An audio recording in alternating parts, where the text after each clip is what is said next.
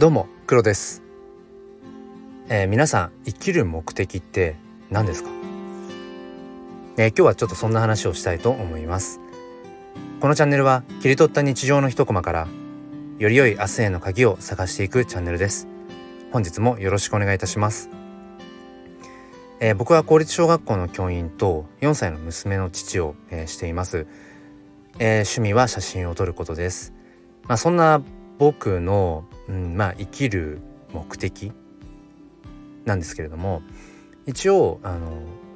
未来を育てていくっていうふうにっていうことにしています。うん、っていうことにしているっていうところにちょっとまああの、まあ、意味があるんですがあのまあ公立小学校の教員を、まあ、志すようになったのは、まあ、そもそもはその自分の、うん、好きなこと好きなものまあ、それをまんべんなく表現できる場所っていうのが、まあ、小学校の先生だなっていうふうに思ったからです。まあ、あとはその子供が好きっていうねこともあるんですが、まあ、やっぱ一番は自分がこうより自分を表現できる場所としてその、まあ、小学校っていう場を選びました。うん、なのであんまりこう仕事っていう感覚はないんですけれどもだからまああのいい言葉で言えばあの転職なんていうふうに思っています。でじゃあもともとその先ほど言ったその未来を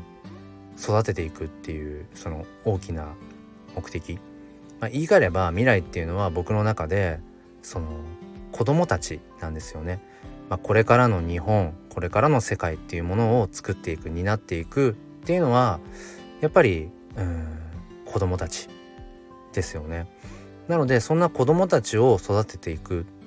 っていうことは、まあ、結果的に、まあ、未来を育てていくっていうふうに、まあ、自分では解釈しています。じゃあそういうこう志を持って教員になったかっていうと決してそうではなくてやっぱりその小学校の教員をやっていく中でだんだんだんだんその子どもの成長を目の前で見ることをにねこう胸が躍るそういう感覚を覚えたりだとか、えー、そういう喜びを感じるっていうことをやっぱり積み重ねていく中でだんだんそういう目的っていうのがきっとこう形形というかね思いとして膨れてきたんだろうなって思います。そしてやっぱり娘が生まれて父になったことによってよりその思いっていうのにこう拍車がかかったなっていうふうに思っています。なのでこう初めから思いがあって何かになったりねそのどこかに突き進んでいくことばかりじゃなくてまず自分の好きなこととか興味関心があるような方に向かって進んでいったらだんだん見えてきた景色。うん、でその見えてきた景色から自分はこう生きる目的っていうのはこういうものなんじゃないかってことが一つ見えてくる、うん、そんなこともきっとあるんだろうななんていうふうに思っています。えー、ということであのー、今日はその生きる目的っていうことについて、えー、お話をしてきました。えー、僕は生きる目的は何かって聞かれたら未来を育てるということ、うん、その、えー、まあ目的というか思いを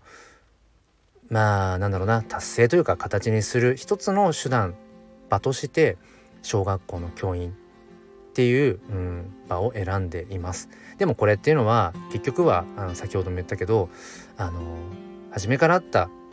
気持ちってわけではなくてあのあくまでも走り出してからそういう思いが溢れてきた、まあ、どこか後付けなんですけど一応自分としては今そんな思いを持っています、えー、皆さんは、